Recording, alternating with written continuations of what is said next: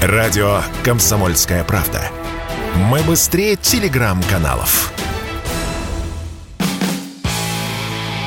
Автоньюз. Совместный проект радио КП. Издательского дома «За рулем». Глава Минпромторга Денис Мантуров неожиданно заявил, что цены на автомобили будут снижаться. Эта новость взбудоражила многих. Машины подешевеют. Ух ты! А когда? Насколько? Все сразу или выборочно? И вообще, сколько еще ждать этого светлого часа? С вами Максим Кадаков, главный редактор журнала «За рулем». Министр разъяснил свой оптимистичный прогноз. Цитирую. «Цикл производства автомобилей занимает около 3-4 месяцев, поэтому как раз то, что в январе, феврале и марте приобреталось, сейчас выходит на рынок.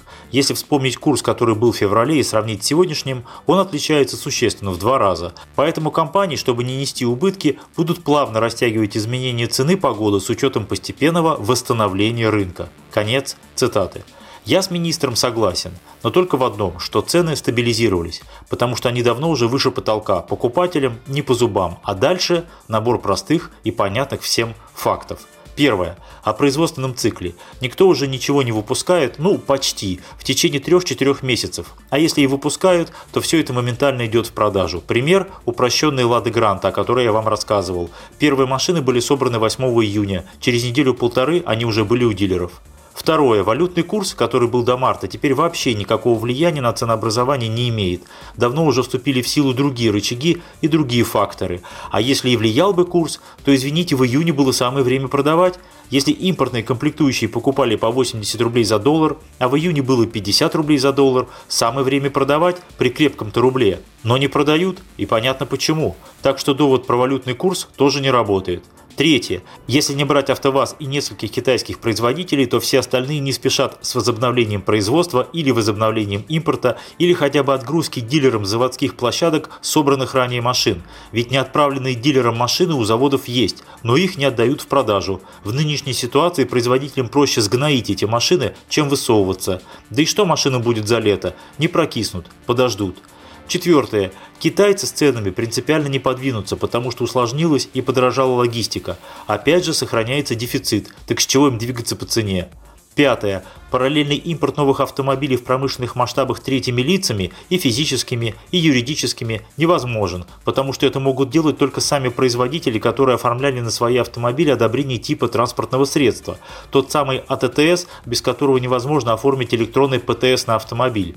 А ввоз небольших партий автомобилей на физлиц, то есть по сути бэушек по документам, даже если пробег нулевой, большой роли пока не играет. И шестое. Дилеры всех производителей, за исключением АвтоВАЗа и китайских компаний, будут продавать машины в час по чайной ложке и по максимально возможной на данный момент цене, чтобы покрыть текущие операционные расходы и чтобы оставить хоть что-то на складах, иначе нечем будет торговать в последующие месяцы. Соответственно, можно сделать выводы, пойдут ли цены вниз, и откуда возьмется мифическое восстановление рынка, если принципиальное соотношение всего останется таким, как есть сейчас – и если сохраняется жесточайший дефицит автомобилей, который я оцениваю в объеме миллиона машин до конца года.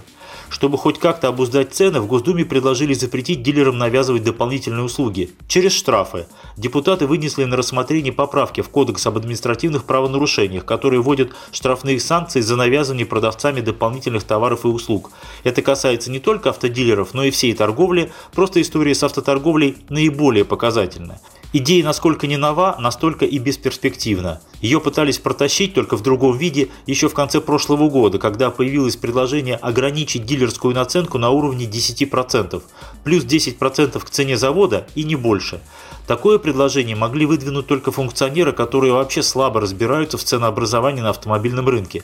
И что во времена спокойного рынка, когда спрос примерно равен предложению, наценка дилеров по некоторым моделям может не превышать 2-3%. А бывает и так, что представительство, ну, национальная торговая компания конкретного производителя, продает автомобили дилерам даже дешевле, чем покупает их у завода, потому что зарабатывает на других, самых ходовых моделях, на которые дилерская наценка может составлять и 10, и 15, и 18%.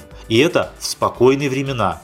А в период дефицита действует совсем другой подход. Да и вообще, подходя на овощном рынке к прилавку с помидорами, мы же не интересуемся у продавца размером его интереса, то есть величиной торговой наценки.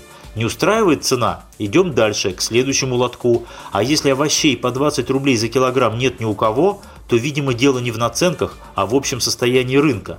С ограничением наценки не прокатило, поэтому теперь взялись за доп. оснащение. Предлагается штрафовать должностных и юридических лиц в размере двухкратной стоимости дополнительно навязанных товаров и услуг. Впарил покупателю сеточек и ковриков на 100 тысяч рублей, заплати штраф 200 тысяч. Красиво, только работать не будет, как не работают соответствующие статьи КОАП и Закона о защите прав потребителей, которые и прежде предполагали штрафные санкции.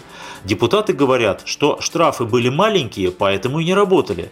Согласен, но как увеличение штрафов изменит саму схему? Как доказать факт навязывания доп. оснащения и доп. услуг? Тем более, что чаще всего они идут отдельным договором. Вот стоит у дилера машина, вся обвешанная доп. плюшками.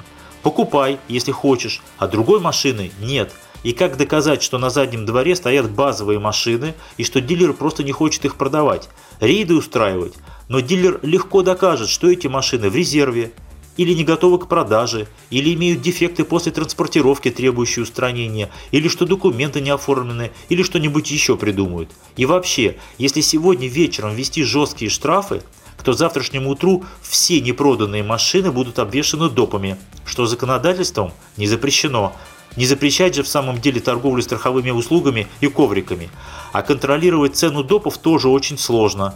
Какие-то из них поставляются по линии завода-изготовителя, какие-то дилер приобретает у сторонних поставщиков. Сводить все ценовые потоки – та еще задачка. Как известно, цены на рынке – следствие баланса спроса и предложения. А баланс этот невозможно восстановить исключительно словами и штрафами. Мы это пробовали в Советском Союзе, когда цена бэушной машины на рынке была вдвое выше, чем новой в автомагазине. Кто-то на дисбалансе спроса и предложения все равно заработает. Не дилеры, так аффилированные с ними перекупы. С вами был Максим Кадаков, главный редактор журнала «За рулем». Да, я забыл поделиться рецептом. Нам нужны автомобили, много автомобилей. Тогда и цены сами пойдут вниз, без помощи штрафных санкций. Автоньюз. Совместный проект радио КП. Издательского дома «За рулем».